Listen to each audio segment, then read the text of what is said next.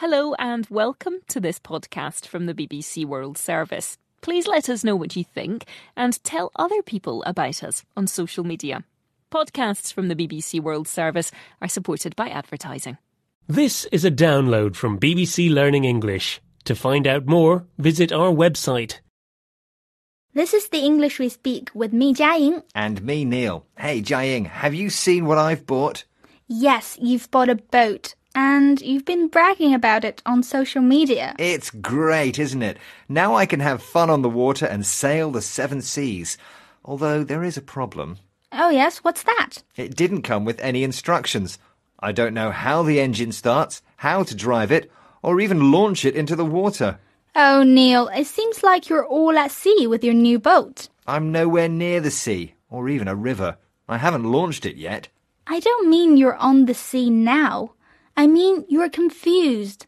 When we say someone is all at sea, we mean they're completely confused or puzzled, not sure what to do.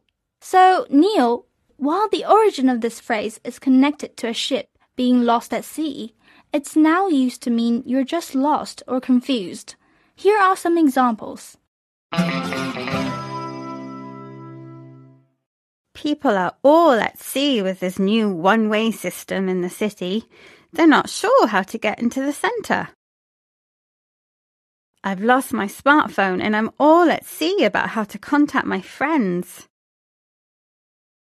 I'm all at sea with this new rota.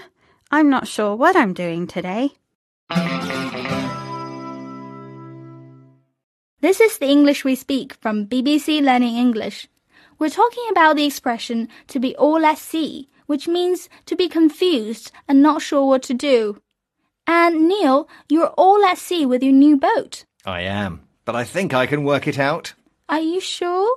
You don't want to get stranded out at sea. Yeah, it's just like driving a car, isn't it? I'll take it down to the coast and give it a try. Oh, dear. I think instead of being all at sea, Neil is going to be just at sea. Forever. Good luck. Bye. Bye.